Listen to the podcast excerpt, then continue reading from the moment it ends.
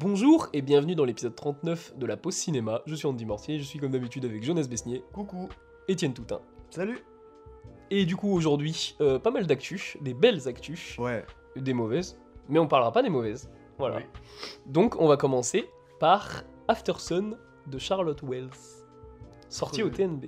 Premier film. Premier film de Charlotte Wells, sauf euh, bah, Oui, enfin, qui euh. rentre dans le contexte de ses courts-métrages faits avant du coup. Après, je pense que c'est une vérité pour la- pas mal de réalisateurs, si ce n'est tous les réalisateurs. Même s'il n'y a pas une continuité. Ah, de Damien Léon. Ouais, et Paul Ouais, Mescal, mais Damien Chazelle. principal du film est nommé aux Oscars. Ouais. Oui. Et Et pas l'un des plus jeunes à être nommé aux Oscars. C'est possible, mais je sais pas quel âge il a. Bah il est pas vieux. En tout cas, c'est celui qui, va, qui va jouer dans Gladiator, Gladiator 2, ouais. Et, et du coup, juste Damien Chazelle aussi. Oui. Whiplash de base, c'est un court métrage. Ah oui, oui. Euh, du coup, on suit Paul Mescal et sa fille en vacances en Turquie pendant un été. Et je sais pas quelle année c'est. Euh, Il y a marqué euh, sur le Polaroid. Ouais, mais été 97. Ouais. Mais euh, il y a Elisa qui, a mis, été- qui m'a dit Oh, c'est été jour 7. Et en vrai, on dirait un J. Ah je sais pas si c'est un 9 ou un J le truc.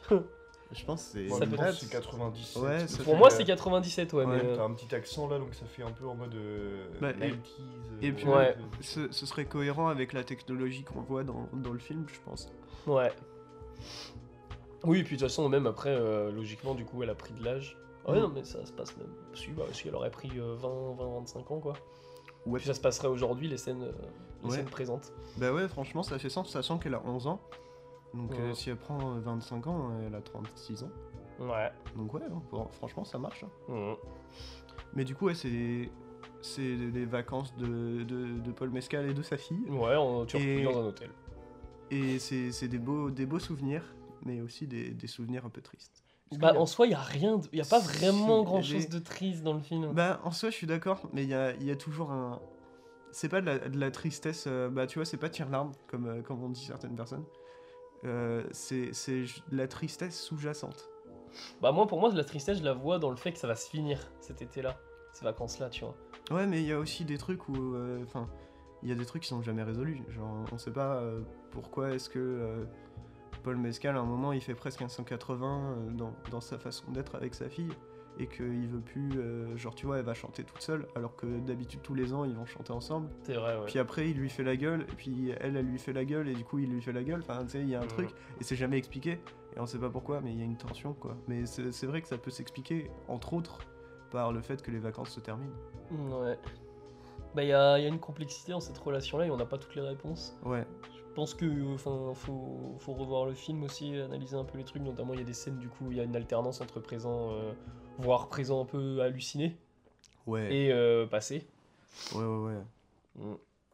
Et, C'est euh, magnifique. ouais, et dans la forme, c'est parfait. Vraiment en termes de réel et plan, c'est euh, C'est exceptionnel. Est-ce que le film peut être aussi dans l'optique comme Spielberg, ou etc. Un peu euh, en mode un peu autobiographie, comme si la petite fille c'était un peu genre Charlotte Wells? Non, je sais pas, je crois Peut-être. pas. hein. Je Je crois que crois j'avais lu un peu dans le teaser là, avec mon logo dessus sur la couve. euh. Bah, Il y a Aftersun dedans, il parle de Ouais. ça, et euh, je crois pas qu'il parlait d'un truc autobiographique. Mais euh, faudrait voir ses courts-métrages avant aussi pour avoir plus de contexte sur le film. Ouais, et puis. Bah, je pense qu'il y a toujours un petit côté euh, autobiographique de toute façon Oui, dans, bah ouais. dans- dans quasiment tous les films. Surtout dans, Mais, euh, dans Transformers. C'est très autobiographique. Les robots géants. dans Terrifier aussi.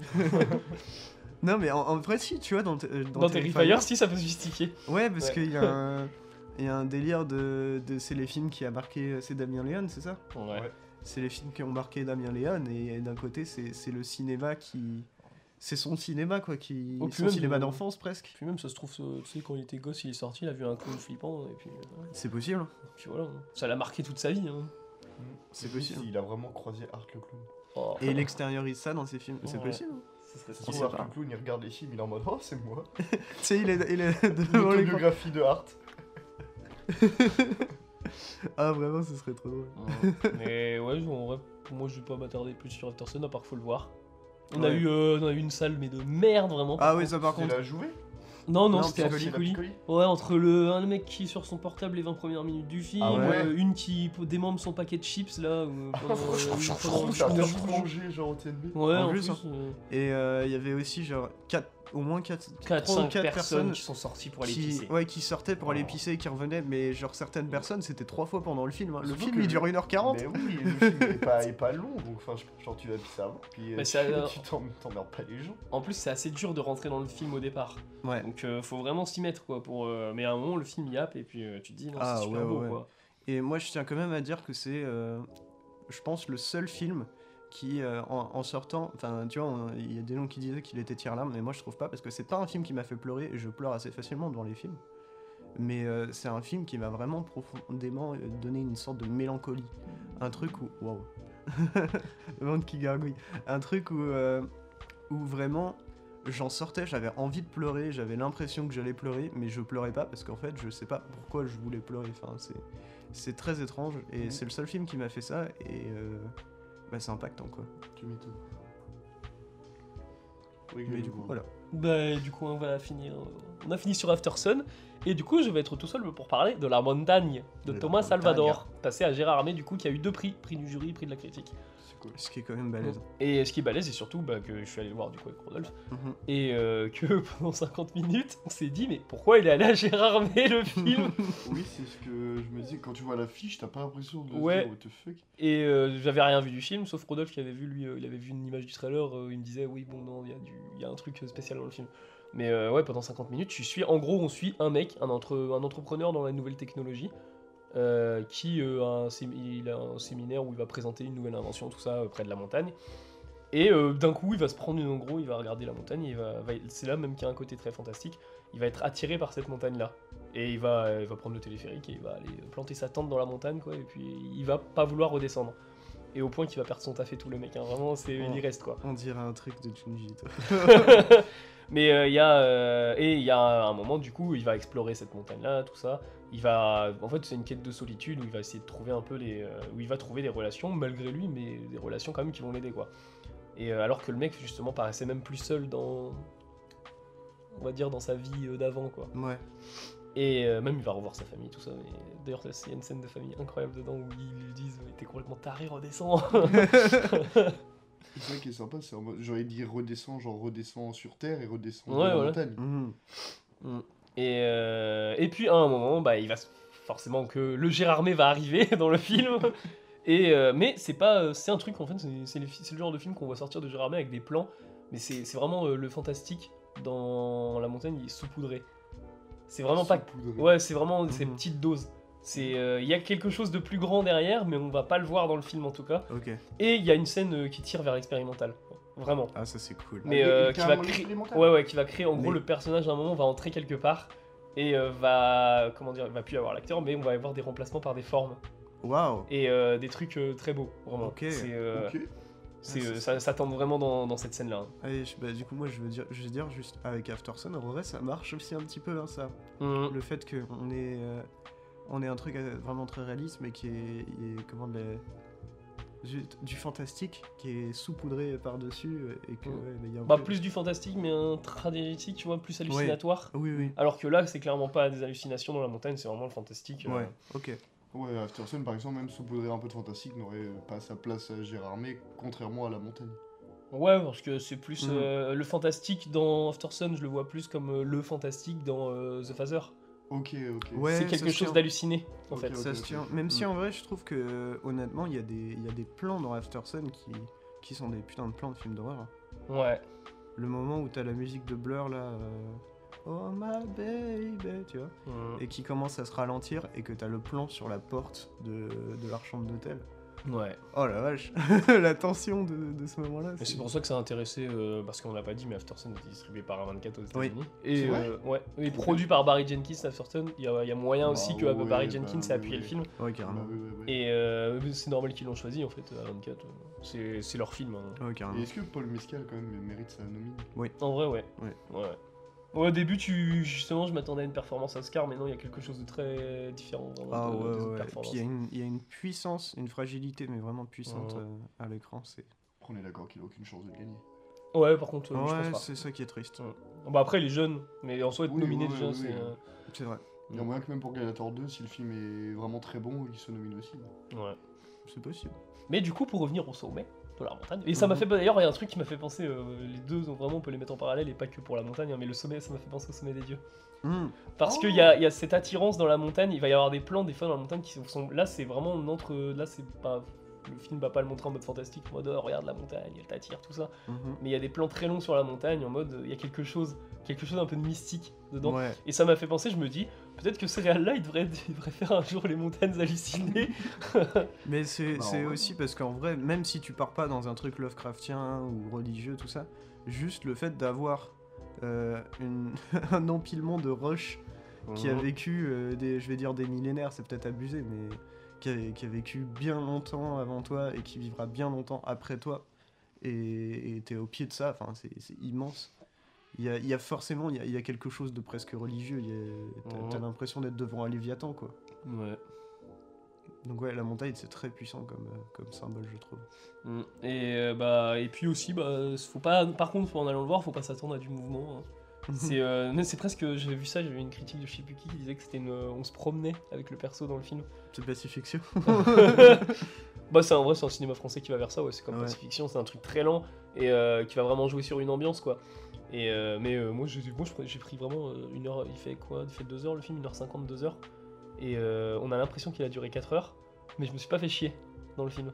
Ah ouais? Ouais, vraiment, il y a un truc, Attends, il y a un truc qui tire. Ouais, il y a un truc qui tire vraiment. À un moment, je me disais, bah, c'est ouais, c'est un peu long et tout, mais euh, je me fais pas forcément chier, quoi. Genre, je prends plaisir à me balader avec le perso. Mais il y a quelque chose qui tire en longueur dans le film. Hmm. Et c'est assez bizarre. Ouais, je pense qu'il faut aller voir La Montagne, du coup, parce que bah, c'est c'est sorti Gérard Armé. C'est une proposition originale en France.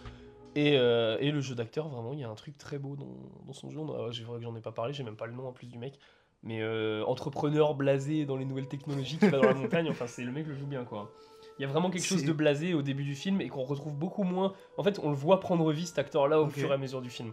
Mais moi, ça me fait penser à Pacifiction. Je me dis, en fait, on, a, on commence à avoir des personnages un peu atypiques, mais, Mhm. euh, mais pas forcément. Enfin, Pacifiction, il est très atypique le personnage. Mais Ouais. enfin, je veux dire, en dehors de leur personnalité, dans leur métier.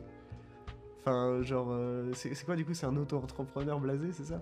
Bah, c'est un entrepreneur, en gros, c'est un mec. euh, on n'a pas trop d'infos, mais il est dans une boîte de nouvelles technologies et puis euh, il présente à un moment les, un bras mécanique. Ouais, ok. de Silicon Valley, quoi. Ouais, mais, Ouais, en mais France. en France. Oui. La C'est Silicon Valley. la vallée du silicone. Il est français. Ouais Ouais. Ah oui, c'est Thomas Salvador. Bah, Salvador, c'est pas. euh, Ah oui, le film, est en- ah le oui, film est en c'est- français ouais. et tout. hein. D'accord, ok, moi je pensais qu'il. Bah, Non, le film se j'avais passe en- dans les Alpes, je crois. Ah oui, d'accord. Donc, Moi je euh, pensais que c'était un film genre euh, anglais, espagnol. Mais Non, je non, pense- non. D'accord, ok. Mais bon. Mm. Mais ouais, du coup, c'est vrai que c'est intriguant. Je pense que je, je vais essayer d'aller le voir.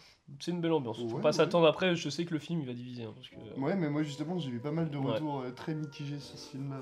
Ouais, parce que c'est spécial et même le jeu d'acteur est parfois bizarre, et bah, comme euh, Pacifiction. Mais euh, est-ce que, bah, du coup, Pacifiction, le jeu d'acteur en soi, euh, jugé comme ça, il est mauvais? Non. Mais euh, ça- bah, non, mais jugé Ouais. académiquement, tu vois. oui, ouais, oui. je mais vois ce que le tu veux truc, dire. c'est que ça se limite pas à ça, quoi. Ouais, mais C'est, c'est euh, triste de, de juger un, un- enfin, des, des acteurs, des performances. Bah, par c'est en des fonction. critères académiques. Bah, c'est en fonction du film. Ouais, Genre, Sur- euh, surtout en France, où euh, dans les classiques, classiques absolus euh, de France, bah, t'as t'as Bresson. Et euh, Bresson, euh, ses acteurs, ils sonnent tout sauf naturels et académiques. hein. Mm. C'est très étrange, Mm. mais ça rajoute à l'ambiance. Bah ouais, c'est en fonction de son projet quoi, et euh, c'est pour ça que des fois la critique a des limites. Mm. Et euh, voilà, j'ai fini sur la montagne, on va pouvoir passer au plat de résistance, ou au Oh, dessert bon, plutôt, mais un gros dessert. Un gros dessert. ouais. Attends, pour 7-8. Mm. Knock at the Cabin de M. Night Shyamalan. Et euh, du coup, bah, je vais faire vite fait le synopsis aussi. Euh, on retrouve, euh, j'ai plus le nom du couple, Andrew et Eric. Ouais, c'est ça. Andrew et Eric, euh, avec leur gamine qui s'appelle Wen. Bon, bien vu. Yes. Merci. Euh, et Wen, du coup, qui sont en vacances dans leur euh, dans un petit, une petite maison dans la dans la Prairie. forêt, dans la forêt. Vrai, ouais. et ils vont voir euh, Wen va découvrir l'arrivée de Dave Bautista, un grand homme euh, catcheur musclé euh, tatoué. Tatoué de partout, avec des petites lunettes. Avec une Très gentil. Mais tu sais qu'il y a ça dans Blade Runner 49, ça me fait rire à chaque fois la scène d'intro où il enlève ses lunettes, ils sont toutes petites, il a un énorme, il a une énorme tête. Je m'en souviens plus. si si, il a même, euh, il a vraiment des petites lunettes. C'est une fois qu'il sort, tu sais qu'il a fait sa culture de je sais pas quoi, de verre là, et puis euh, il rentre dans son truc et puis. Oh oui, oui, oui, oui. il Ça y est. Ah Ouais. oui, oui, vraiment. Ouais, Ça, mais j'aime Il trop. ses meilleurs champignons de Paris. avec ses petites lunettes. Et, euh, et du coup, bah, avec Dave Bautista, trois personnes vont arriver. Et vont leur annoncer qu'ils ont un choix difficile à faire. Bon, vont les séquestrer aussi, hein, du coup. Oui, littéralement. Mm. Et on va leur annoncer qu'ils ont un choix difficile à faire pour sauver le monde. Vous avez un choix difficile à faire pour sauver le monde. Et euh... bon, qui commence? Euh, Je pas moi. Ok, moi, je peux, si vous voulez. bah vas-y. Euh, globalement, je trouve que le film est vachement bien et s'inscrit un peu dans la remontée euh, des films de Shyamalan. Ah pour, le- ah, pour beaucoup de gens, c'est la descente. Ah ouais? Ouais. Ah ouais? J'ai vu que pour, les, pour beaucoup de gens, Hold et euh, Knock at the Cabin, c'est une descente. Oh non. Oh, je suis pas d'accord, moi. Ah, Bah, non après, plus, tu hein. vois, genre, Ouais, il je y avait genre mais- The Visit, Glass qui remontait un peu le niveau. Hall, pour moi, l'a un petit peu baissé. Bon, Glass, il se fait Mm. des Et. Knock at the Cabin, euh, l'a remonté. euh, euh, Glass, ça fait quand même pas mal démonter. hein. Ouais, mais Knock at the Très Cabin, il injustement, je aussi. trouve, parce que j'adore Glass. Mais euh, non, mais en vrai, genre, il y a vraiment pas mal de de- d'éléments du film, mais j'ai pas, pas du tout envie de spoil, donc euh, je, je vais juste dire ça, qui sont super intéressants et qui, même connaissant euh, du coup, en fait, le truc final, il y a tellement de choses intéressantes dans le film qu'en fait, t'es quand même surpris. Mm. Pour l'anecdote, je suis allé le voir avec Tristan. Et au bout de 5 minutes du film, Mm. Tristan me dit bah à la fin il se passe ça. Je suis en mode bah si c'est ça, genre bah euh, va te faire euh, bref. C'est obligé de, c'est obligé la fin. Moi, je l'avais prévu aussi parce que en Ouais. fait, le truc c'est que le film va avoir le cul entre deux chaises à la fin, et pour avoir le cul entre deux chaises, il est obligé de faire un truc. Ouais, Ouais, et puis, en, en fait, le truc, c'est que. je précise un peu le truc, mais il a pas deviné la fin, il a deviné un élément. Mais Ouais. genre, que pour moi était super chaud à deviner, et vraiment. Genre, il vraiment, l'a- au bout de il cinq l'a minutes, prédicte au bout de- direct. Et en fait, genre t'es- t'as ré- tu réussis à quand même être surpris, même par la mise en scène, par la façon dont c'est amené. Parce qu'en fait, des fois, genre Shyamalan, c'est euh, le, le twist dans ce film, c'est qu'il n'y en ait pas. Et là, en soi, genre, il est pas du tout amené euh, comme un twist, ce truc-là, mais plus comme une sorte de logique. Non, pour, ah, pour moi, il y a un twist dans le film, Bah- mais il est beaucoup plus subtil. Ouais, mais pour Mm. moi, je, suis- je trouve pas qu'il y ait trop de twists, tu vois. Genre, c'est des trucs que tu te sens venir, tu sens que ça arrive, tu comprends, tu vois. Et c'est plus un film sur, euh, genre, tu comprends en fait la logique de l'histoire, plus que tu essaies de deviner le twist. Bah pour moi, le, pour moi, le twist du film, de toute façon, il est dans son plan le plus long, c'est euh, quand ils activent la radio euh, Ouais. et il y a la musique. Mm. Pour moi, c'est ça le twist du film parce que c'est le plan où il s'attarde le plus Shyamalan. hein. Ouais. Il y, a une, il y a une réflexion, il y a une sorte de réflexion dans, après euh, justement l'événement voilà, qui s'est passé dans la maison. Mm. Euh, Il y a un- une réflexion en mode euh, le perso qui se dit euh, ah bon, il y a peut-être euh, ça va peut-être plus loin, enfin Mm. peut-être que Il y a peut-être un truc, ouais. et Y a- cette scène est vraiment, genre, trop cool en termes de mise en scène. Il y a aucun dialogue. Mm. Il y a, c'est juste des jeux de regard et c'est genre trop, trop, trop fort. Et, euh, ouais, non, c'est trop bien. C'est a- super bien joué, j'adore. Puis il y a Rupert Grint, donc moi je suis heureux. Il y a un truc que Tristan m'a dit hier soir quand on en parlait et que je trouve ultra euh, cohérent. C'est bah, le, on, on peut dire la décision qu'ils ont à faire euh, le, le- le couple dans la maison.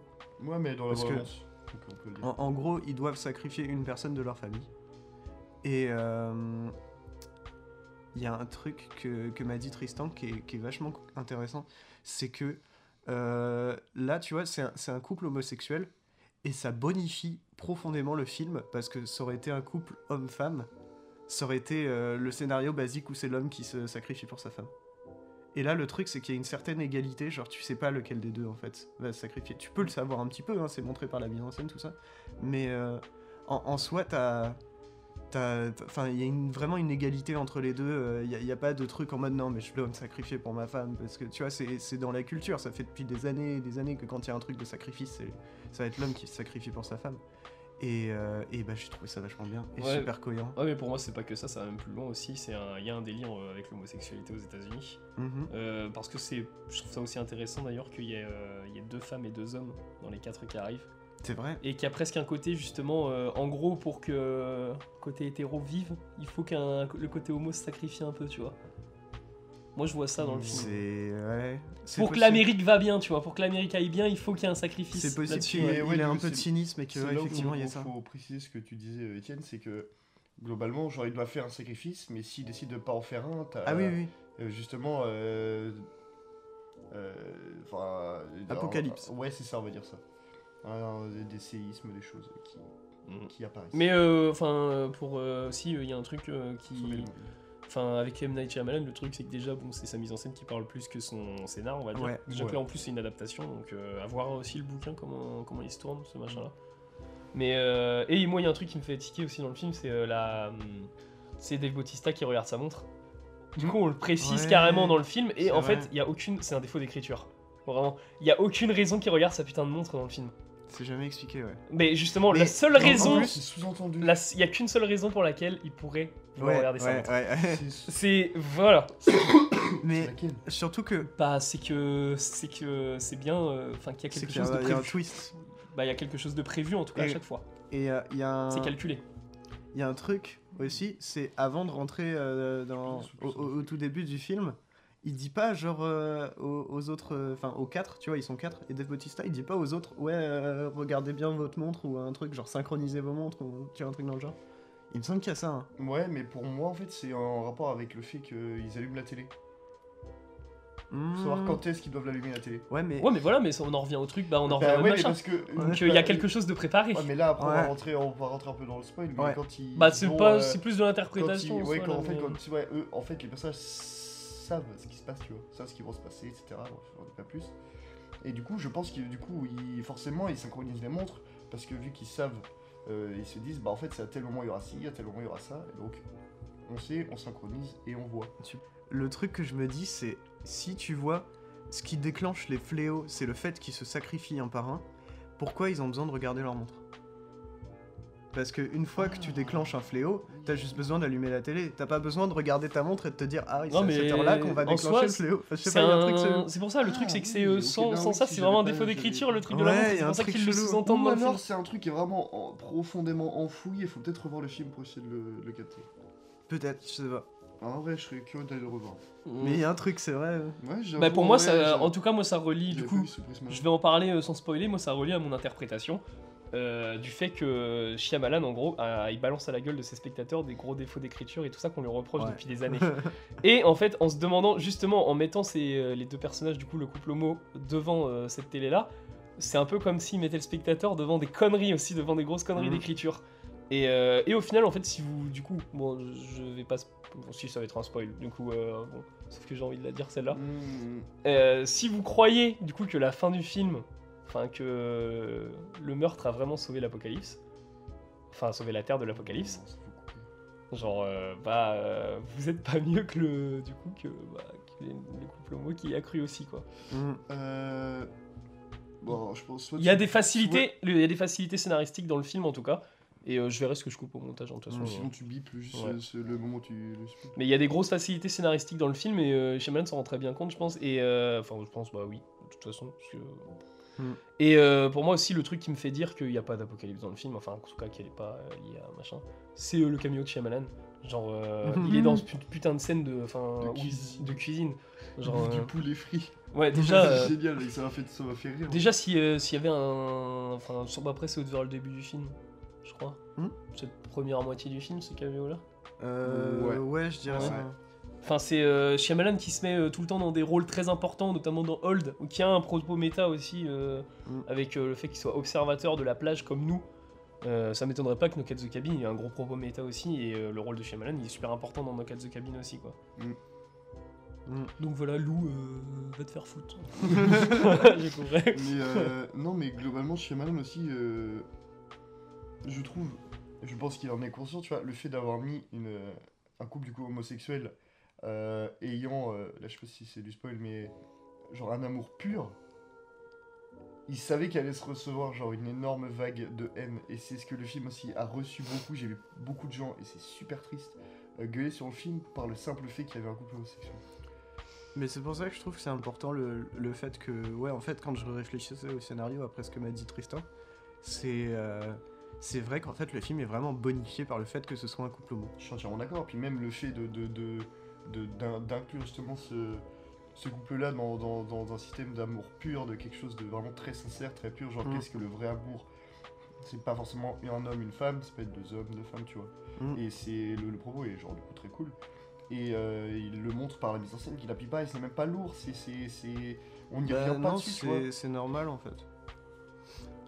Mais il y a quelque chose aussi, enfin le truc c'est qu'après euh, on n'est pas. euh, J'ai vu des gens qui disaient justement, ah, regardez les méchants dans le film, c'est machin, euh, Bautista et tout. Enfin que même euh, en soi. euh, En fait, ils croient à leur histoire, je pense, dans ce film-là. C'est ce que Shyamalan il veut, il veut montrer, c'est qu'ils avaient des mecs juste qui croient à leur truc. Ouais, mais Mm. c'est ça, mais il n'y a même pas d'antagoniste Non. euh, plus que ça. hein. La quand tu regardes genre, les- les- les- la première séquence avec Dave Bautista et Owen, Euh, tu, tu... Ouais, c'est bien d'ailleurs qu'il soit Mm. éducateur et Ouais, qu'il parle ouais, en premier ça. à la gamine et tout ça. Et en ouais. plus, euh, le, le- le mec est une masse de la nature, une force de la nature, et le mec attrape des sauterelles à la main. Mm. Enfin, tu vois, tu vois, tu... Enfin, le- les parallèles sont vraiment, genre, euh, vraiment, vraiment trop cool et trop stylés. Ouais, Non mais euh, en vrai c'est vi- c'est vite fait de descendre chez Amalan mais Bah, même dans ses films c'est comme ça c'est comme Spielberg, hein, Spielberg même dans ses films les moins intéressants il y a toujours des trucs à retirer en Ouais. mise en scène c'est pas même dans les pires chez Amalan Bah, genre phénomène phénomène Oh, oh, jeune fille de l'eau. Hein Jeune fille de l'eau. hein.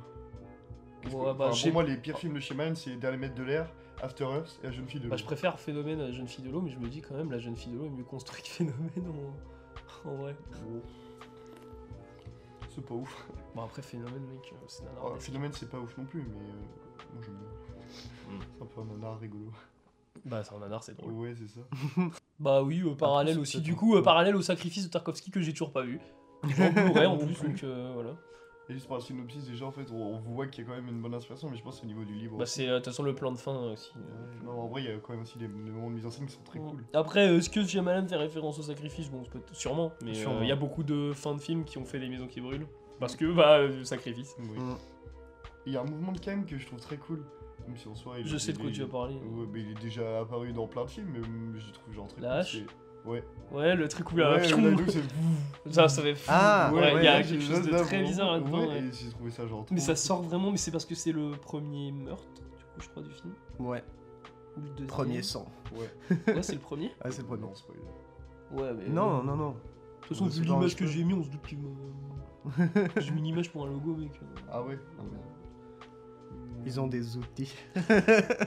C'est marrant ça qu'ils disent putain des Ouais. outils et pas Ouais. des armes. Justement, c'est Ça, ce que j'allais c'est, dire, moi, euh, vu très appuyé, ça. dire genre sur le premier outil quoi. Mm. Mm. Mais du coup, euh, bon, voilà. À moins Ouais, que bah, t'as retrouvé ton parallèle. Non, je le retrouve pas. Putain, dommage, il était bien. Je suis un peu dégoûté. Bah, euh, en C'est tout pas cas, grave. on va finir avec No Cat the Cabin qu'il faut absolument aller voir. Ouais. Mhm. Et aller voir Hold. Très bonne curiosité. Mm.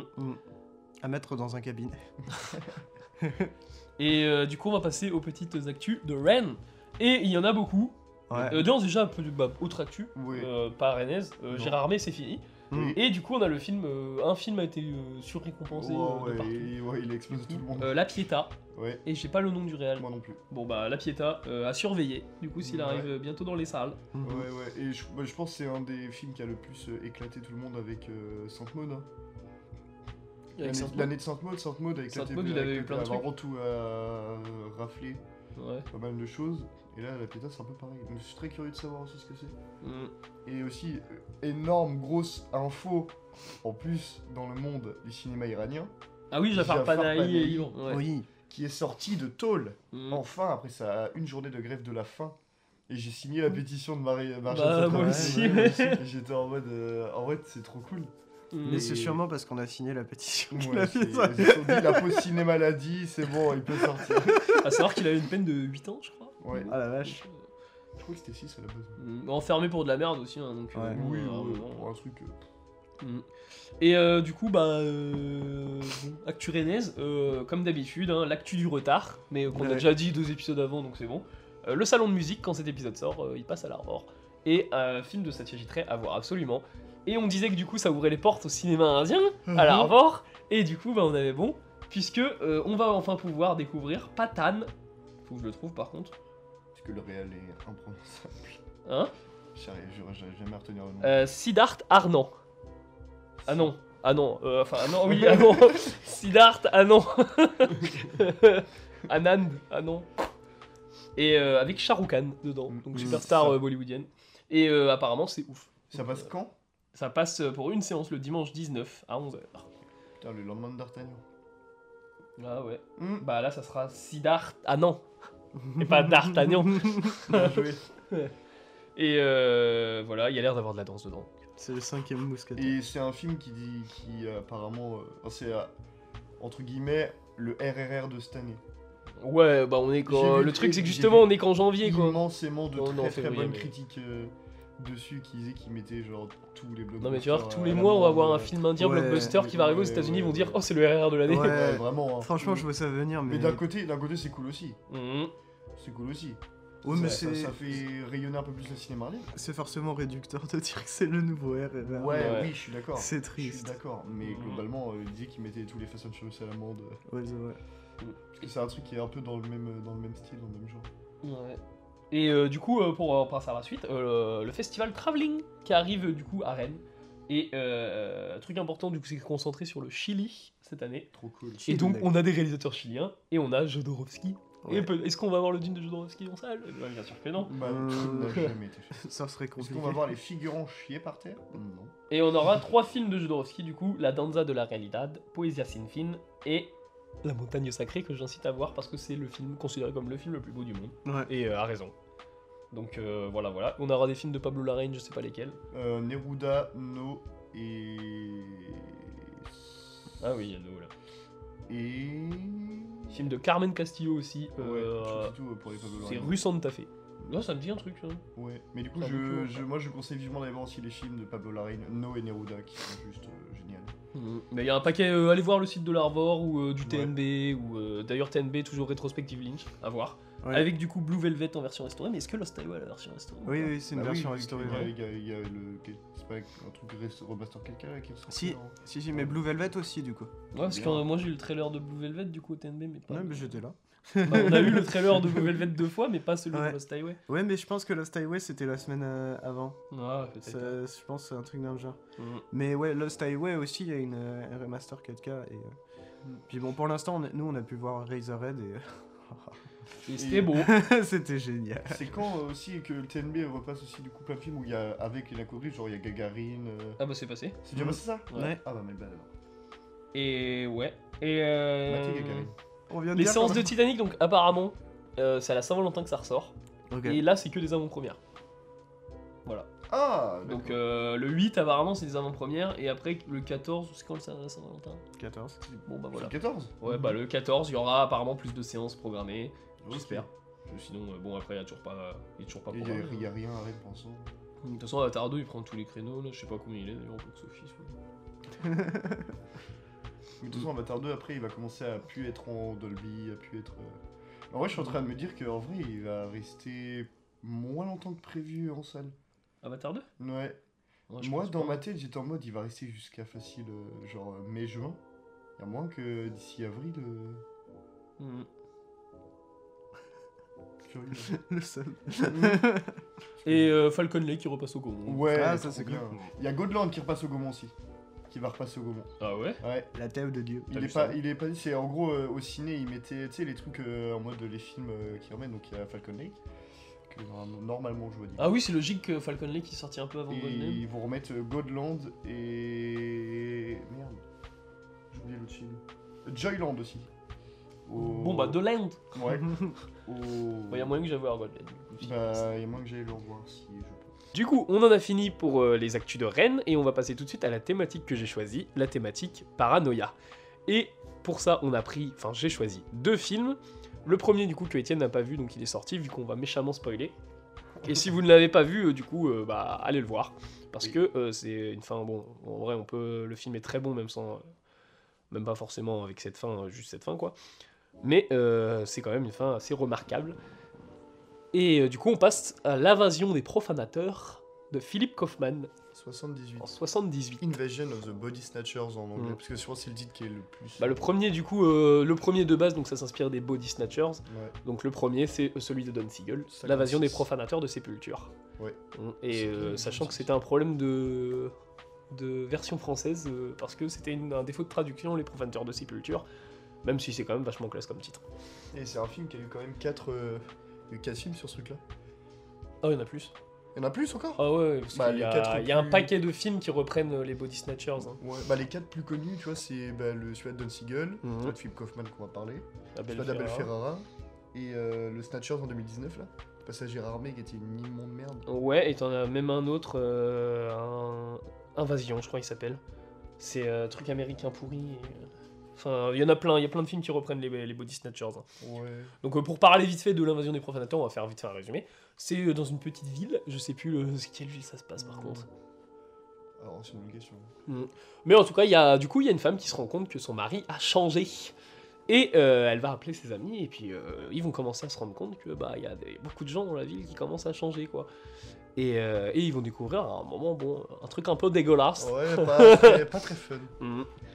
Et, euh, et bah on va spoiler, hein, mais euh, évidemment, du coup, l'invasion des profanateurs, normalement, il y a tout le monde qui connaît les films de Body Snatchers, donc le concept, c'est du coup que les gens sont remplacés par des doubles bah, venus d'ailleurs. Venu de plantes. Mm. Bah, c'est des plantes, mais plantes Oh, extraterrestres. hein. drôles, drôles de, drôles de plantes, j'ai jamais vu des plantes comme ça. Personne. Et euh, bah, du coup, tu as découvert le film. Moi, je viens de le découvrir, ouais. mais ça faisait longtemps que je voulais le voir, donc euh, je suis super content en même temps. Et euh, non, c'est très particulier comme film. Mais moi, en plus, le film, en le regardant, enfin, ça m'a fait penser un peu à Phénomène, donc je me dis que ça peut être aussi. euh, Phénomène peut avoir des. Ouais, il y a une vibe, il y a une il y a vibe une comme ça, même s'il n'y a pas de de- Body Snatchers dans Ouais, Phénomène. c'est ça, mais c'est. C'est. Dans, dans, dans son concept de plan, tu, regardes, tu regardes les, les premiers plans du film, genre, c'est.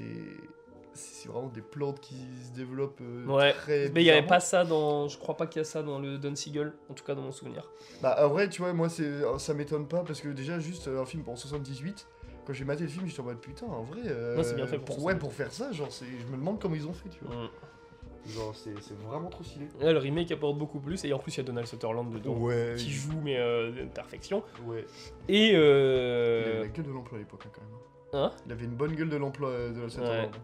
Et euh, ouais, donc euh, pourquoi thématique paranoïaque? Parce que c'est un film profondément paranoïaque, comme celui dont on va parler après, qui est encore plus même d'après moi. oui Mais euh, c'est une paranoïa, on va dire, avérée. Puisque, bon, Donald Sutherland va finir un peu à péter les plombs, quoi.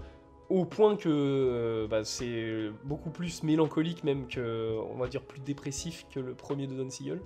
Parce que le premier de Don Siegel, en vrai, a une fin, on va dire, plus euh, ouverte, mais plus, euh, on va dire, moins catastrophique. ouais plus plus sage plus logique Ouais. Alors que là, par contre, on va du coup, on va se concentrer euh, sur cette fin-là, sur le personnage de Donald Sutherland et de sa, de sa pote du coup qui, euh, qui se sont séparés hein, à un moment du film. dont le pote hein. Ouais. ouais pote Mm.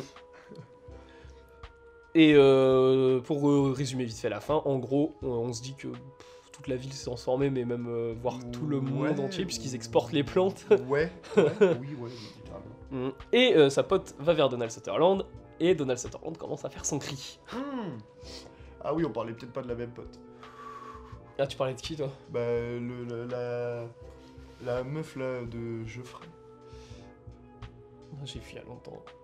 J'ai Bah, plus, euh, j'ai pas le nom de l'actrice, j'ai pas le nom Mm. du truc, donc, mais c'est en soi c'est la pr- personne qui appelle ses amis euh, parce que son mari euh, Ouais. Geoffrey est bizarre. Ouais, bah c'est la meuf Alors- avec qui va être Donald Sutherland pendant la majeure partie. Oui, oui, oui, parce que la- à la fin la meuf qui est la pote c'est la, la, la- la meuf de euh, Jeff Goldblum. Ouais, ouais. Qui euh, se sont séparés à un moment. Et euh, mais moi j'ai une question, c'est surtout que du coup j'ai pris le film pour la fin qui est tape. Comment tu l'interprètes cette fin-là? Bah moi déjà j'étais un peu en- quand je l'ai je l'ai vraiment pas vu arriver j'étais en mode de what the fuck? Genre euh, depuis quand et d'où mais en fait genre d'un côté je me suis dit en fait soit ce, ce Donald Sutherland en fait c'est le mec qui a tout organisé c'est genre c'est le chef de ouf. Soit en fait c'est un défaut d'écriture en mode twist et que ça j'ai pas compris tu vois moi genre vraiment sur le coup j'étais un peu en mode mais euh, attends c'est bizarre Bah à la fin, en gros, il a une scène, euh, tu sais, il se fait courser par les mecs. ouais bah Et il finit sous le ponton, ouais il se cache. ouais Et euh, du coup, t'as deux interprétations. Soit il s'est fait débusquer, ouais et dans ce cas, il est devenu l'un des leurs. Soit il y avait des Soit- plantes à côté. Même pas. Soit il s'est pas fait débusquer, mais en gros, il fait comme. euh, Il fait semblant. il fait semblant. Ouais, mais moi si j'y ai pensé, j'y- j'y ai pensé aussi. À me dire est-ce qu'il fait semblant? Mais en fait ça me paraît trop illogique vis-à-vis du film pour pouvoir faire semblant. Et surtout que c'est pas possible de faire semblant au vu du cri. C'est vrai. Mais pour Parce moi, mec pour moi c'est pas semblant, c'est juste que c'est une fin très, euh, très pessimiste. Ouais. En mode, euh, sa pote, tu vois, elle s'est dit, vas-y, il y a moyen euh, qu'on va se sauver, tu vois, et. Et euh, ouais, c'est euh, bah, c'est une fin euh, horrible. Vraiment, ouais, Mm. très bizarre, très étrange, très horrible, très. Qui te décontenance. Ouais. J'étais vraiment décontenancé. Mais le plan, je- euh, vous connaissez sûrement du coup le plan de fin, parce qu'il a, il a tourné partout. Oui. Mm. Avec le pointage du doigt de Donald Sutherland. Moi je l'avais déjà vu, mais je savais pas ce que c'était. Bah en fait, globalement, quand. Depuis le temps que je voulais le voir, j'avais rien vu du film, pas de bande-annonce, je savais pas de quoi ça parlait. Mm. J'avais juste vu ce plan-là. Ouais. Et je savais pas que c'était le plan de fin. Donc euh, c'est pour ça à la fin j'étais en mode. Oh la vache. Bah, sans contexte, en fait, le, le truc, tu le vois très différemment. Ouais, ouais. si je ouais. connaissais cette image-là et quand je l'ai vu au cinéma à la fin, je me suis dit, ah putain, ça vient de là. Et en plus pour ça, quoi. Donc euh, c'est. euh, Ah, mais vraiment, mais c'est. C'est super particulier. euh, c'est, c'est- c'est- T'as une ambiance. Même t'as- En vrai, je trouve la, la mise en scène, genre. euh, Elle cherche pas à faire trop de fulgurance. Elle Ouais, cherche elle est plus. très euh, sobre. Ouais, ouais, elle est, elle est- elle est très très sobre, très euh, académique, c'est peut-être pas le mot, mais Vraiment, elle est là, genre, pour, euh, pour euh, faire avancer le récit et euh, montrer, alors, vraiment, genre, suivre le, scénario et ses personnages. Un peu comme dans Harry Potter, premier du nom. Mais il y a d'ailleurs, j'y pense maintenant, mais en vrai, en film de Body Snatchers, il y a The Stepford Wives. Hmm, Ça, en tout cas, ça s'en rapproche. Ouais. Faut regarder The Stepford Wives. Est-ce qu'on peut compter, alors ça, ça peut être intéressant et un peu méta, Ennemi comme un film de Body Snatchers? Bah, en vrai, non, il n'y a pas de concept. Il n'y a Ouais, pas le concept de peut- remplacement. pas Bah, en vrai, si, un peu quand même. hein. Bah, non, parce que c'est deux mecs qui, t'as ont, les euh, deux, qui se euh, ressemblent et tout. C'est deux Jake Gyllenhaal euh, qui se ressemblent ça comme peut deux être jumeaux qui ne se sont Ouais, jamais mais avec la, avec, la, avec l'araignée et tout, je sais pas, genre en vrai, il peut y avoir un délire très Ouais, peut-être, sous-caché hein. euh, de, d'hommage aux Body Snatchers. Après, il y a- il y a une- c'est vrai que dans les nids, il y a une ambiance un peu Body Snatchers. Bah c'est ouais, très froid et tout. c'est Mm. ça, c'est les films qui m'ont fait penser à ça, genre Phénomène, Ennemi. Ouais, c'est les films froids, quoi. Ouais, ouais, ouais, littéralement. Mm. Et euh, tu as l'impression qu'en fait, tu mets vraiment plus personne qui est normal. Et puis, euh, même, ça. enfin, ils ont un jeu d'acteurs très différent quand ils sont, euh, quand ils sont remplacés les, les gens. Et c'est comme. bah, en fait, bah, c'est là où je vais sans dire le deuxième film. Je trouve qu'il y a un énorme parallèle entre, du coup, Invasion of the Body Snatchers et le film d'après. Mm. C'est leur personnage principal et leurs actions. Dans les deux films, en fait, il y en a un, genre le personnage principal va venir et il va attaquer et tout détruire. Ouais. Et j'étais en mode, putain, en fait, des fois, t'as l'impression de regarder le même film. En fait, il est complètement différent. Mm. Je préfère. Bah, euh, moi, en tout cas, je vous conseille l'invasion des profanateurs plutôt que celui de Dan Siegel, même si Dan Siegel, c'est un très bon réal. Mm. Genre, il va beaucoup plus loin, l'invasion des profanateurs. Et déjà, juste avec cette scène d'intro, avec les plantes, tout ça, il va il explore un peu plus son truc. Et euh, bah, de toute façon, il fait 20 ans, 30 ans, 20, euh, 28 ans après. Enfin, euh, non, 25 ans après, je dirais. Hmm, 56. 56. Ouais, non, donc 22 ans après, quoi. Donc euh, voilà, il y a beaucoup plus d'opportunités, on va dire, dedans. Et on en a fini du coup avec l'invasion des profanateurs de Philippe Kaufman qu'on vous incite à voir. Et Étienne est de retour. Oui. Et on va pouvoir, pour nous jouer un mauvais tour, et on va pouvoir parler maintenant d'un film que là j'aime beaucoup plus. Et euh, que j'ai dû voir là par contre 3-4 fois, enfin même plus, il me reste trop en tête celui-là. Une seule fois. Moi aussi. Mais Mhm. c'était au cinéma, C'était donc. hier. Mhm.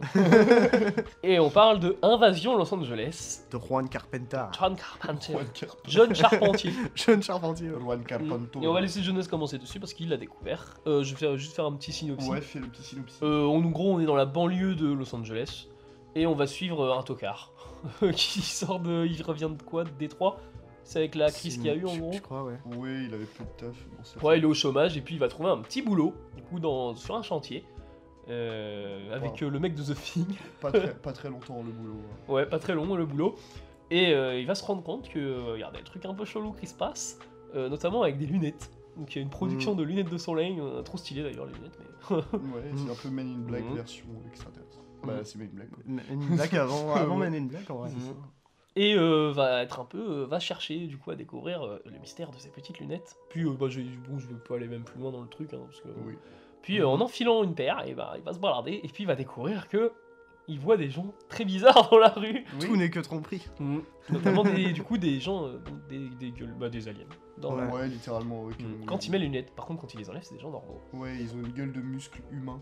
Ouais. Mm. C'est ouais, c'est des sans peau à moitié. Enfin, c'est- Ouais, mais c'est très, très bizarre. J'aime trop le- la, la scène où au début il met les lunettes et euh, t'as un des gars qui regarde, euh, qui lit le journal Ouais. et qui lit le journal et qui le regarde et qui fait What are you looking at? Tu sais que c'est le plan qui m'a fait aller voir le film Ouais, moi aussi. et je l'ai mis du coup dans le logo. Ah bah nickel. trop ouais. marrant.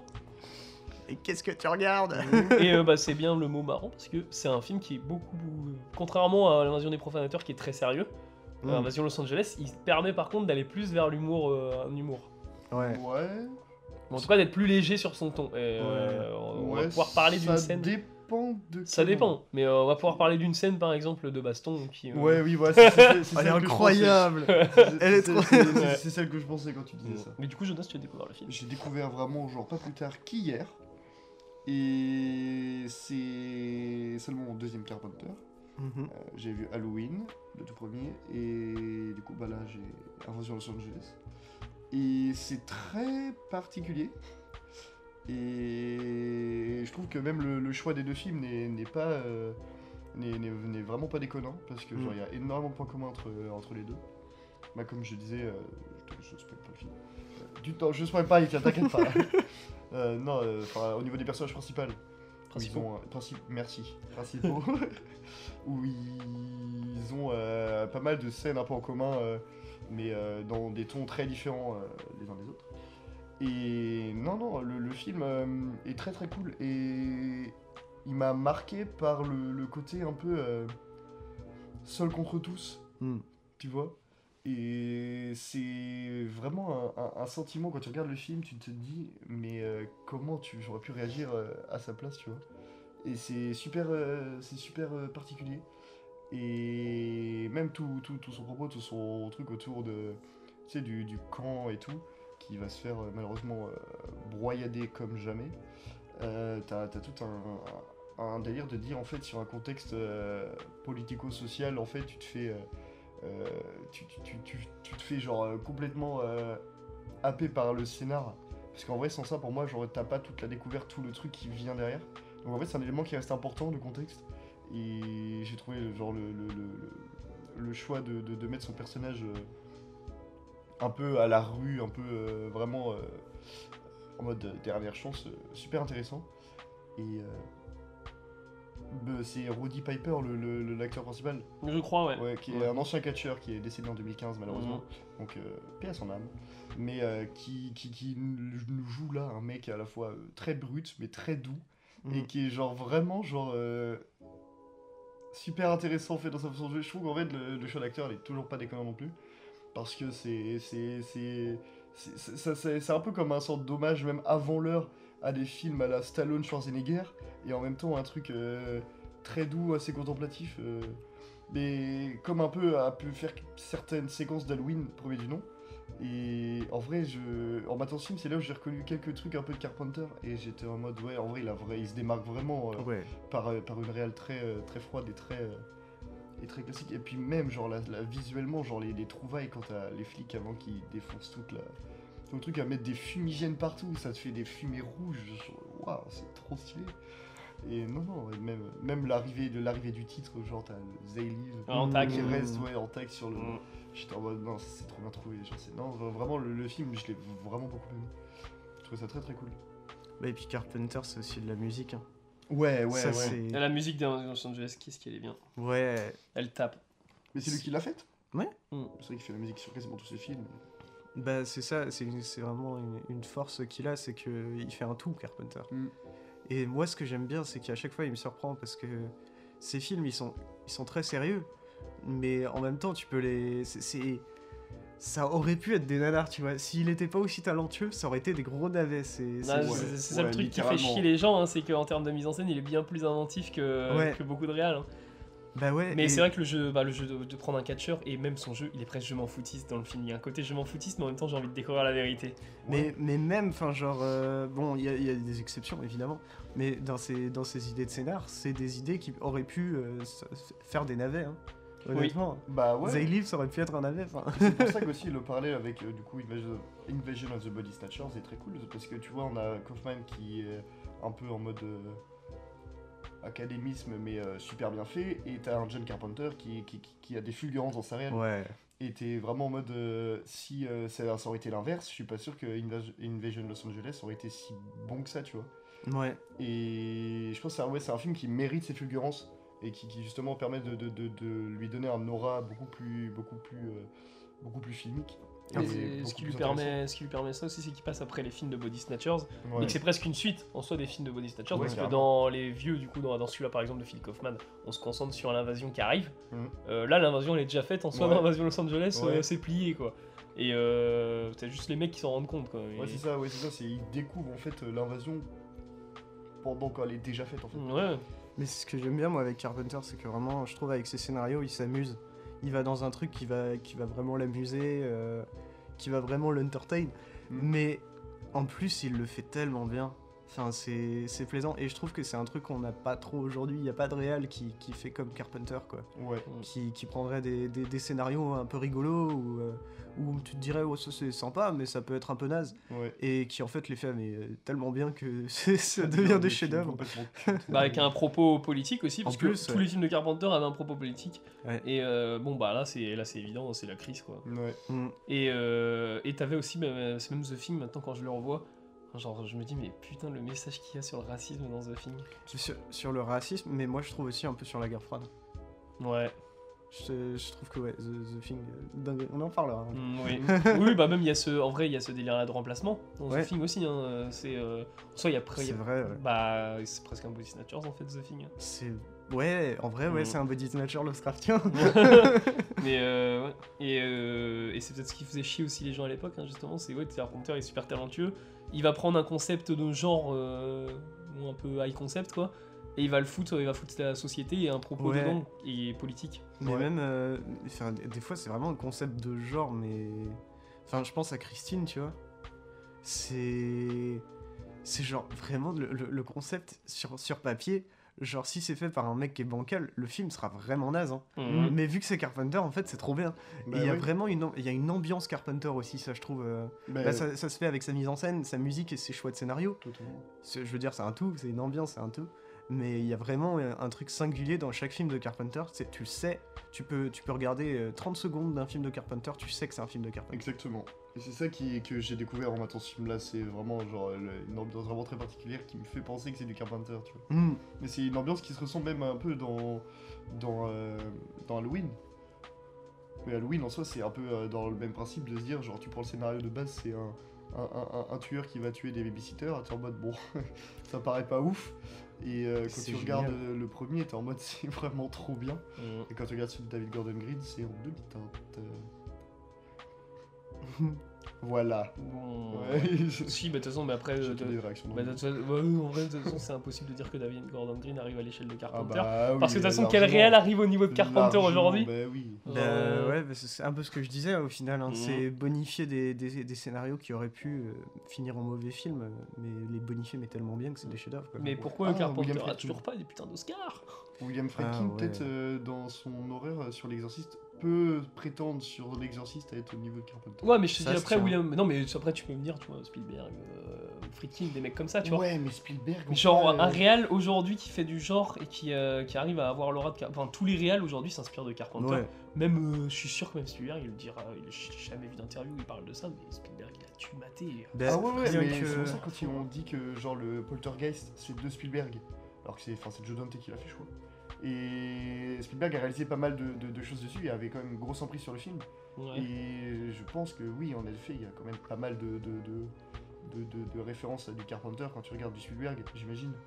Mais Spielberg, c'est pas le premier nom qui me vient en tête. Tu vois, genre des films, genre des gars comme William Friedkin, Joe Dante même, genre des trucs comme ça. moi, je pense Ouais, Joe Dante, c'est. Ouais. Ouais, ouais. Ouais, mais Carpenter. Le truc, c'est que moi, je, le, je fais le parallèle avec Carpenter Spielberg parce que c'est des mecs qui parlent beaucoup trop en mise en scène aussi. Hmm. Mm. Et euh, moi, ce que je retiens en tête, bah, c'était euh, monsieur qui en avait parlé en. voilà. C'est le plan dans l'entrée de la folie sur l'ambulance.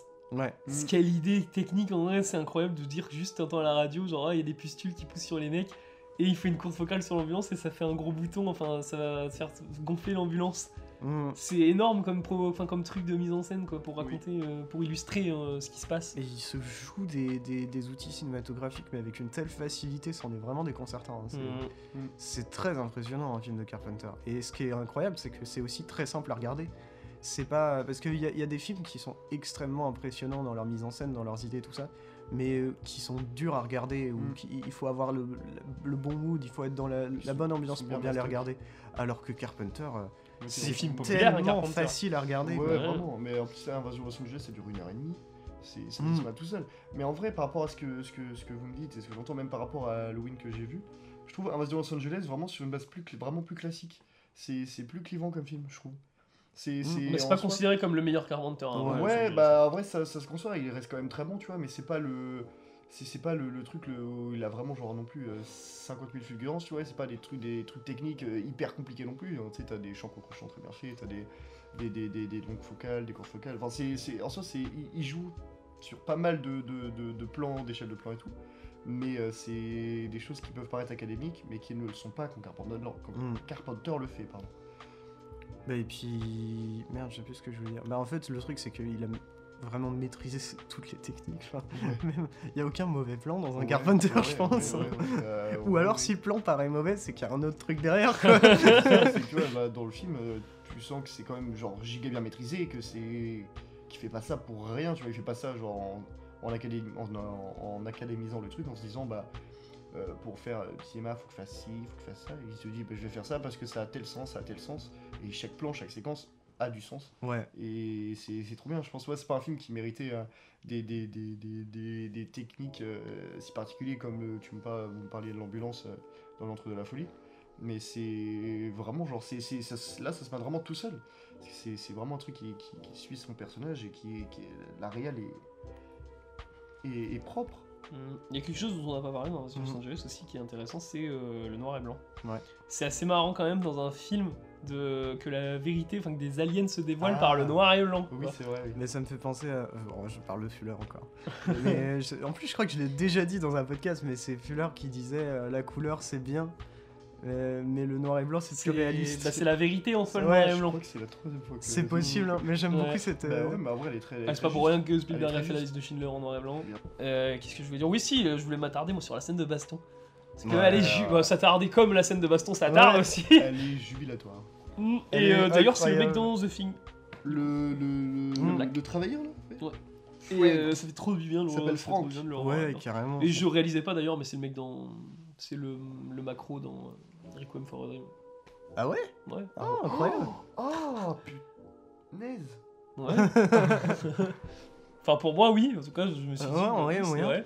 Ouais, non, mais ça, j'y avais même pas. euh, je l'avais- je- Bah, j'ai revu sa gueule depuis qu'il a vieilli. Je me suis Ouais. dit, bah oui, en fait, on l'a vu plein de fois après. ça me- ça me- ça me- je l'aurais pas, je l'aurais pas remarqué. Mm. Ouais, cette scène de baston qui s'étend, qui s'étire. Ouais, ouais, vraiment. Mais qui, en même temps, elle- s'arrêter, Elle montre peu, tellement ah, de trucs. Mais c'est parce que c'est un mec qui veut pas qui veut pas voir la vérité et l'autre qui veut enfin c'est deux débiles vraiment qui il y en a un qui veut pas voir le truc et il y a l'autre qui sait pas comment lui montrer. Oui, Donc euh, qu'est-ce qu'ils font? Ils se ils foutent se des tapent points quoi. dessus. Surtout que tu te dis à un moment, genre, ah, bah là, c'est bon, c'est fini. Et tout. Et Ouais, là, Ouais, non, ils, ça vont, ils vont se serrer la main, ils vont discuter, ils vont comprendre. Le mec lui discute, on va le. Ta gueule Et, ouais, elle est tellement culte cette scène, je crois qu'à la revoir quand on est allé le voir. Dans la présentation du film, il en a parlé Oui, avec oui, cette oui, scène de baston. Oui, bah oui, complètement. Mm. Et moi, je trouve que bah, du coup, ce qui est fort, je reviens un peu sur le fait que c'est tellement facile à regarder, c'est que Carpenter, il arrive à faire des, des films qui se regardent tout seul et qui peuvent même se, bon, presque se regarder sans cerveau, tu vois, sans trop y réfléchir. Mais Ouais, c'est- des films qui, derrière, pro, pro- enfin, marquent, que ce soit avec des plans, des idées, tout ça, mais aussi avec les émotions. Enfin, en sortant de, de Invasion Los Angeles, euh, Mm. t'as un peu un côté paranoïaque. C'est vraiment ouais. parano, tu regardes le monde très différemment en sortant de, de Ouais. Los Angeles. Je ne mettrai plus jamais mes lunettes de soleil de la même manière.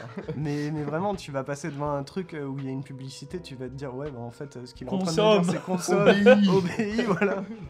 Reproduis. Paye. Ça, ça, c'est le truc qui m'a le plus marqué, c'est reproduisez-vous, un truc dans le genre. Ouais. Mm. Ça, c'est. Sur les magazines aussi, il y a des petits Ouais, trucs écrits, il y, a des- il y a des symboles, des fois, enfin des images. Et ce qui, est, ce qui est dingue, c'est qu'en soi, tu te dis, ouais, c'est exagéré, mais en fait, il a pas tort. Il a pas Bah, tort, et non. d'un côté ça, ça pousse à la consommation et ça en dit Mm. gros sur la société. Et ce qui est bien c'est qu'en fait euh, quand il a de soleil, en fait c'est un pan complètement différent de la société que quand il l'habite euh, dans, son, dans, dans- dans le contexte euh, un peu à la rue, dans des gens très... Mm. un peu tous ensemble, tu vois, genre dans un sorte de, de groupe. Euh, et non, c'est super intéressant, tu vois. Ça paraît hyper brutal, hyper. C'est euh, pas hyper subtil. pas subtil. Il ouais, y a un ça. manque de Ouais. subtilité, mais euh, au contraire, justement, c'est que Carpenter, il sait très bien qu'on ne pas avoir de subtilité. Ouais, mais Et c'est là où justement je trouvais que ça, ce film-là avait quand même aussi un, après un, un peu d'avant-garde par rapport au film de Schwarzenegger et de Stallone, c'est qu'en fait vraiment il est hyper brutal, il tape dans le fond mais comme il faut. Et c'est la, la violence, quand, quand il se fout des coups, tu les ressens les coups. D'ailleurs j'ai remarqué un faux raccord que j'ai trouvé assez rigolo. C'est après cette bagarre où ils ont les- la, la gueule toute boursouflée, genre plein de, de coupures et tout. Vraiment la séquence d'après, ils ont plus rien. Ils ont plus rien, ils sont normales, ils sont en mode. Ah non, je vois- ah non, moi je me souviens d'un Ah. plan avec du. Ils ont pas mal de. ils ont Ouais, une gueule euh, simple. hein. Bah Ouais. ça, ça, c'est pendant une ou deux séquences et la séquence d'après où ils sont dans une Oh, dans la rue en train de marcher. non dans Non une baraque où t'as le Franck euh, le bac sur le lit et euh, lui assis sur la chaise où ils discutent bah là ils ont plus rien Non, c'est parce que t'as eu un- une ellipse entre temps. Parce que normalement, juste après la ellipse, scène de baston, ils sont en train de marcher euh, les deux dans la rue avec les lunettes. Mm. oui mais oui oui Mm. et moi c'est si j'ai un peu bah il y a peut-être une ellipse j'ai peut-être euh, mal capté le truc et pour moi il y avait pas d'ellipse mais euh... en vrai quand j'ai regardé ça j'étais en mode oh après, il y a des défauts. en hein, vrai c'est rigolo mais- ouais mais ça Après, c'est- faux c'est raccord, pas, c'est des- c'est pas euh, dérangeant Non. c'est pas dérangeant Bon, les faux raccords, de toute façon, euh, maintenant, euh, c'est Michel et Michel. hein. ouais, Euh, le, truc qui m'a fait le plus marrer, moi, c'était euh, dans Voyage au centre de la Terre. C'est un moment. Celui avec Brendan Fraser? Ouais. À un moment, ils, se re- ils, arrivent dans un, dans un gros truc où ils arrivent dans de l'eau, quoi. Ils sont trempés. Et Ils puis sortent- là, juste après, ils sont tous Mec, ils nagent, ils sortent de l'eau, ils sont toujours trempés, ils sont en mode oh c'était difficile tout ça. Et le plan d'après, ils sont secs. Ils sont passés près du sèche. Vraiment D'ailleurs, du coup, euh, tant que j'y pense, ça n'a rien à voir aussi. Mais en gros, il y avait euh, aux États-Unis, non, c'était à Londres, une, euh, une séance de la momie. Et la salle était pleine. Et Oh, Brendan. Fraser s'est mis dans la salle. Et à la, à la fin, il a parlé et tout. Il était en mode, euh, bah, genre merci et tout. Il était pas prévu du tout, hein. le cinéma savait même pas qu'il venait. C'est trop Et bien. le mec est venu et il a, il a dit un mot à la fin en mode, bah merci, ça fait plaisir et tout. Ils ont dû savoir à la caisse quand même du cinéma qui était venu à la séance, non? Bah, ils ont dû le voir et c'est pour ça qu'après ils, lui Brendan ont- ils lui ont fait dire un mot. Mais euh, en fait, il a vu ça dans le ciné, il s'est dit tiens, je vais y aller. Imagine la Mm. panique La dans le cinéma où tu te rends compte qu'il y a Brendan Fraser dans la salle et tu sais, tu vas voir ton manager, t'es en mode il y a Brendan Fraser dans la salle. Putain Parce que tu vas juste voir la momie et d'un coup tu vois Brendan Fraser qui arrive et tout. Mm. En parlant de ça, j'ai entendu un truc, c'est que apparemment les critiques françaises vont être beaucoup plus euh, sur The Whale. Ah ouais Ouais. Apparemment, ça Ah divise hein. beaucoup en fait. hein. Bon, après, c'est Darren Aronofsky. Oui, C'est ce qu'on s'y a toujours divisé, mais quand tu regardes Mhm. Mother qui est un immense chef-d'œuvre, la note presse est à 2,6. Le film s'est fait démonter euh, à- d'une part et adulé de l'autre. Je suis Ouais, côté de l'adulation. c'est. euh, Pardon, Mother C'est Ouais. incroyable. Moi je le- je l'adule comme un, comme un dieu. J'aime immensément ce film. Et Darius euh, est flippant. Ouais, tout, Tout le monde est flippant. Tout le monde est flippant. Même Jennifer Lawrence est flippante. Tout le monde est flippant. Maté du Darren Aronofsky, maté du Carpenter, maté du film. Euh, autant qu'on parle de Carpenter aussi, autant parler du film Carpenter. Il faut absolument voir Jack Burton dans les Ah, griffes oui. du mandarin. Enfin, les aventures de Jack Burton dans les griffes du mandarin. C'est trop bien. Chinatown en, Et en VO. Mm, Non, c'est C'est pas ça Non, Big Travel in Little Mais, China. oh oui, pardon Ouais, bon, ça, ouais. Il faut mater aussi son biopic sur Elvis Presley. Oui, c'est vrai qu'il y en a un biopic sur Elvis. C'est vrai qu'il y en a un, ouais. Il en a fait un avec Kurt Russell dans le rôle de Elvis. Évidemment, parce que Kurt Il y a Russell, toujours c'est, Kurt euh, Russell. C'est pourquoi, d'ailleurs, pourquoi Kurt Russell n'est pas dans Invasion Los Angeles? C'est Kurt. Russell qui aurait dû avoir le rôle du catcheur, je suis sûr Mm. de base. Ouais, mais peut-être qu'il devait être pris sur un autre tournage. Mais en vrai, euh, Il y a moyen, moi ouais. je trouve ça pas déconnant que ce soit. Non, en vrai, c'est bien que ce soit lui, hein, mais. euh, Roddy Piper, Genre, c'est bizarre que ce c'est soit vraiment très cool. ouais. Ouais, oui, c'est très étrange, mais moi je kiffe. mm. Moi j'ai kiffé. Mais du coup, moi, je pense que j'ai fait le tour d'Invasion Los Ah, Angeles. moi aussi, moi aussi. moi aussi. Non, peut-être euh, juste évoquer sa fin, qui est plus optimiste Ah, que la précédente. Ouais. Ouais, en tout ouais. cas, euh, si, on prend, si on prend en compte la précédente film, euh, là, euh, on a un Body Snatchers qui est beaucoup plus optimiste Ouais. Mm. et qui est beaucoup plus révol- révolutionnaire dans le sens, euh, il y a une révolution en tout cas Ouais. dans- sociétale dans le Une film. évolution. Contre les revenus. Ouais, du coup, mais même la fin, euh, ça prend vraiment comme euh, un actionneur movie des années 80. De ouf. Genre euh, en mode. euh, Ouais, ça part en film d'action, mais c'est Ouais. ça que les gens s'attendent pas. Ils s'attendent à un thriller en allant voir Invasion Los Angeles, Ouais, alors que c'est beaucoup un- film d'action. Ouais, c'est un gros Mais actionneur movie, hein, mais c'est c'est un peu avant-gardiste, hein, parce que c'est un Mhm. petit peu avant. L'actionneur movie, c'est plus genre en mode euh, années 80, début des années 90. Et là, on est vraiment en 78. Non, 80, 88, 88. pardon. Non, donc en fait, on est vraiment pile dans la Ouais. période des actionneurs movie. Donc, euh, non, 78, c'est le film d'avant. Et autre truc qu'on n'a pas parlé aussi, c'est le moyen de communication des aliens qui est très intéressant. En tout Mm. cas, le moyen pour passer dans l'autre Ouais. monde, c'est euh, les bijoux et les tout, tout en fait ce qui touche à la conso quoi. Mm. Genre Un euh, purement grand blond esthétique. musclé, avec une veste. tu vois ce genre de truc, ça pourrait donner un ouais, ouais. c'est ça, c'est. Un grand avec des lunettes et une casquette à 24. ça pourrait donner un AVS ce genre de réplique. Et tu te dis avec Carpenter, ça passe parfaitement. Ouais. Même quand les scènes où ils sont dans le, bah, le, c'est Roddy Piper, Ouais. il est dans le supermarché. Et puis t'as les trois Ah qui oui. avancent, les trois aliens qui avancent vers lui avec euh, genre, euh, genre vraiment ça fait très naze. Mais ça, c'est super drôle quand il insulte Ouais. la, la mamie. J'ai appelé la police. C'est pas la police que vous, êtes que vous, ah, que vous devriez appeler, c'est un chirurgien. Ah oui J'étais mort, mais je suis en mode frère. Mais en vrai, pas vous êtes affreuse au début. Oui, en mode, mais vous êtes affreuse. Vous ressemblez à rien. Vraiment, c'est est en tellement mode, drôle. Un grand blond. Mais c'est tellement anxiogène. Je me souviens aussi de plans où tu, tu vois un alien qui parle dans sa montre, mais t'entends pas ce qu'il dit. Mm. Ça, c'est anxiogène. C'est quand il la regarde, Mm. quand t'as les... Bah, je crois que c'est quand il est avec, euh, du coup, euh, Chase. Je l'appelle Chase parce que c'est dans The Thing qui s'appelle Chase, mais le Black. Ils sont Oui, en train de regarder un peu, et puis t'as... Je crois que t'as un mec qui dit, genre, euh, celui-là nous voit, ou un truc comme Oui. ça. Ouais. Chase, va sur. Los Angeles, s'appelle Franck. Ok, bah Franck, enchanté. Oh, enchanté, moi, c'est je t'ai connu sous le nom de En Chase. soi, c'est comme. euh, bah alors, après, peut-être que je me trompe, mais pour moi, genre, euh, Roddy Piper, son personnage, on l'appelle jamais par son prénom. On l'appelle euh, en mode euh, Nada ou je sais pas quoi, mais en fait, son nom, c'est John.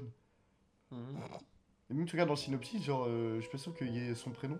Censé le Alors film. que dans, dans, dans la fiche personnage, genre t'as le prénom, genre John. Et c'est, ça, ça me fait penser un peu genre au fait que du coup il a donné le rôle à un catcheur qui est justement euh, Roddy Piper euh, qui passe son véritable vrai nom, tu vois. Ouais. Et t'es en mode, en vrai, c'est- il y, a- il y a une démarcation de se dire, euh, en vrai, il fait jouer un peu du côté méta de, de, de, de base du, du métier du, du, du personnage. Et ça, je trouve ça trop cool. C'est vrai, ouais. Et c'est assez dingue, hein, parce qu'en vrai, il peut, il peut se permettre beaucoup de choses juste par le fait que son personnage principal est débile. Et ça, c'est trop bien. Ouais, et, et en vrai, ça c'était subtil. Ouais, il y a une part de subtilité dans le film et une part de pas du tout subtil. Après, c'est, je pense, dans les codes de l'actionneur movie euh, des années 90. Mm. Et ça marche, mais trop- il, trop bien. il le fait extrêmement bien, Ça marche beaucoup mieux bien. que d'autres. hein. Ça marche beaucoup trop bien. Bah, c'est pas un réel d'actionneur qui a Bah non, c'est ça, Mm. mais c'est ça qui Mais il tourne beaucoup mieux l'action que, la- Ouais. que des gens qui font de l'action. Ouais, mais il s'en moque aussi, hein, parce que Mm. bon, la scène de, de baston dont on Non, parlait. même la scène dans la banque là où il va inviter tous les. Ouais. sais, Oui. Il est en mode. euh, L'autre, le grand blond, il est en mode. Eh, la, la, la, la, la, Et t'as bah, même dans euh, Big Trouble in Little China, enfin Jack Burton, genre euh, c'est aussi un film d'action en soi, Mm. mais action fantastique. Et euh, ça reprend en soi les films de bah, les films de Choi Ark, les trucs comme ça quoi. Ouais. Et C'est euh, c'est beaucoup trop bien. Il y a un mec qui fait de l'électricité, on dirait pas le patine. ah vraiment, faut, aller- faut What voir Jack Burton dans les du mandarin, c'est beaucoup trop bien. Et il y a qu'un Russell dedans. Ah, pas étonnant, hein. Mm. Kurt Russell qui est aussi dans. euh, comment il s'appelle? Le, le film qui est passé récemment New York. New York en 97. Ouais. Et euh, bah, je crois que moi j'ai fait le tour de Moi j'ai fait le tour aussi. Moi aussi, euh, ouais. Faut, faut mater les deux films, donc. Invasion... J'arrive jamais à le dire. Invasion of the Body Snatchers de Philip Kaufman 78 et Invasion Los Angeles de Carpenter en 88. T'aurais pu appeler la thématique invasion. Ouais. Parce qu'il y a invasion dans les deux. Ouais, mais c'est- je voulais paranoïa parce que dans Ouais. les deux il y a un délire paranoïaque mais qui Ouais. s'avère vrai. C'est vrai, Et ouais. ça, je trouve ça drôle. Mais je trouve qu'il y a moins de parano quand même dans le Invasion Los Angeles que dans le Philip Kaufman. hein. Putain, c'est vrai que je me disais, mais euh, oh mon dieu, mais c'est vrai que dans dans Jack Burton dans les griffes du mandarin, il y a James Hong. Il joue dans Everything All At Once. Oh, mais oui, oui, c'est le papa, c'est le père. C'est le papy. Oh, Oui, ouais, c'est le- Enfin, le père, oui. Oui, du du coup, Oh, la de- dinguerie. De Michel. Mhm. Trop bien. Ouais, Oui. faut voir. C'est incroyable. Matey Everything Over- Everywhere At- J'y arrive pas. avec Every l'anglais wing, aujourd'hui, every wing, everywhere. Vraiment, all at once. aujourd'hui, l'anglais n'est plus de ma langue, plus de mon cerveau. Mater tout partout euh, Mater. en même temps. Ouais, mater tous les bons Bon, films. que c'est pas fait de traduction. Ouais. En vrai, mater tous les films qu'on a cités aujourd'hui dans cet épisode. En vrai, j'aurais kiffé une traduction française de Once, mais un, un titre vraiment à la Jack Burton. Ah ouais. Genre vraiment un titre. Euh, je sais pas, un truc à la, à la con, vraiment les aventures de, les aventures de machin dans, dans les De Michel multivers, tu vois. avec enfin, les doigts saucisses. Un nom à la con, genre c'est comme euh, Buckaroo Banzai. Les, aventures de Buckaroo Banzai à travers la huitième dimension, tu vois. c'est trop bien C'est ah, trop si- bien. ah, si vous avez jamais vu le film, par contre, regardez-le, c'est incroyable. Et Peter Wheeler dedans. Bah, Waouh. wow. Ouais, ok. Bah, mets-le en- tu le mettras en thématique tard. Ouais, mais c'est très chelou comme film. Genre, Ouais. il prend une caisse et puis il va dans les dimensions. Bah, ne, ne dis rien, je, tu bon. Et c'est cité par Spielberg comme une grosse référence pour lui d'ailleurs, parce que euh, dans Ready Player One, à un moment, il a un costume et il fait, euh, la meuf fait Buckaroo Banzai Hmm, c'est vrai, tu l'avais dit ça. Ouais. Mais, euh, tu, mais tu le mettras dans une thématique. Mm. M'intrigues. Et bah, du coup, on a fini. Mhm. Et ben, c'est fini pour eux la thématique paranoïa, paranoïa. Everybody's coming to get me. La blague elle est trop faite, je crois. Ouais. Trois fois du coup. Ouais, l'a bah oui, vu qu'on a retourné, mais en, en soi, elle a été faite deux fois. Mm. Normalement, on retourne pas celui-là, donc il va. C'est bon. Non, oui, il y a- oui, non, non, on il n'y retourne a pas de problème de toute façon, on pourra pas retourner. Non, non, on pourra pas, non. Et euh, du coup, on va se quitter pour cette 39e thématique. Et on va passer, du coup, la semaine prochaine, on se retrouve pour la- l'épisode 40, Thématique spéciale. pour une thématique spéciale. On On l'annonce ou pas Oh là, tu Euh, Et on se retrouve du coup la semaine prochaine pour une thématique spéciale qu'on a choisi tous les trois, mais que Jonas va nous présenter. Qui est la face cachée de, de Takeshi Kitano en profondeur dans les griffes du mandarin. Bref, euh, Kitano en profondeur. C'est ça, nous allons parler, euh, on va introspecter le cinéma de Takeshi Mhm. Kitano, qu'il soit en tant qu'acteur et réalisateur. Et pas que, Et pas que. en artiste. Exactement. Et bah. Ça dit son œuvre. Donc la thématique spéciale sur Takeshi. une personne. Takeshi Voilà. Kitano. Takeshi Kitano. Takeshi Kitano. Kitano. Et bah merci d'avoir euh, écouté l'épisode 39 de la pause cinéma. Des bisous. Bisous. T'as oublié de dire à la semaine prochaine. Ouais.